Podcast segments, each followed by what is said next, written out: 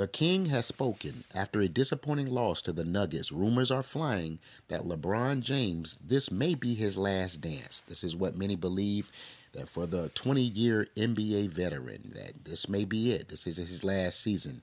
Obviously, for many uh, LeBron James fans, twenty seasons is not enough. The Bleacher Report's Chris Haynes reported that LeBron may contemplate retirement this offseason. One commenter said, "LeBron, don't retire, man. I'm not ready for that emotionally." Another commenter said, "Please play till you're fifty, LeBron. Don't retire." So sources close to James are basically uh, shooting down these allegations that the superstar is ready to throw in the towel. James did state, "I have a lot to think about." So many fans took this statement, dissected it, and ran with it. If, if after twenty years, that is it for LeBron, the four-time champion and four-time finals M V P would exit the game, you know, with some pretty impressive stats. Let's just talk about that for a minute.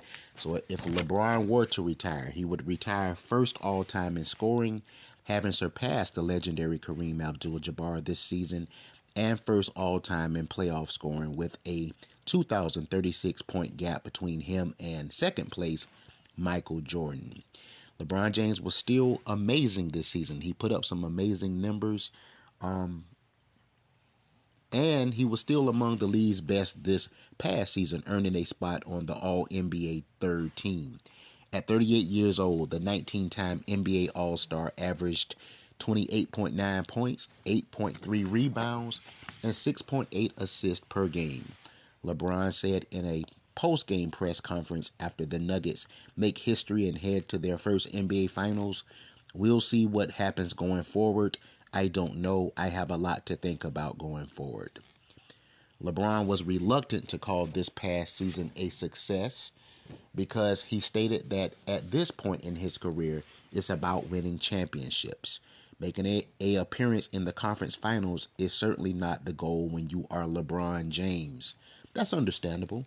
This disappointment is understandable, but I think LeBron James will inevitably stick around long enough to see his son, Bronny James, suit up in an N B A jersey.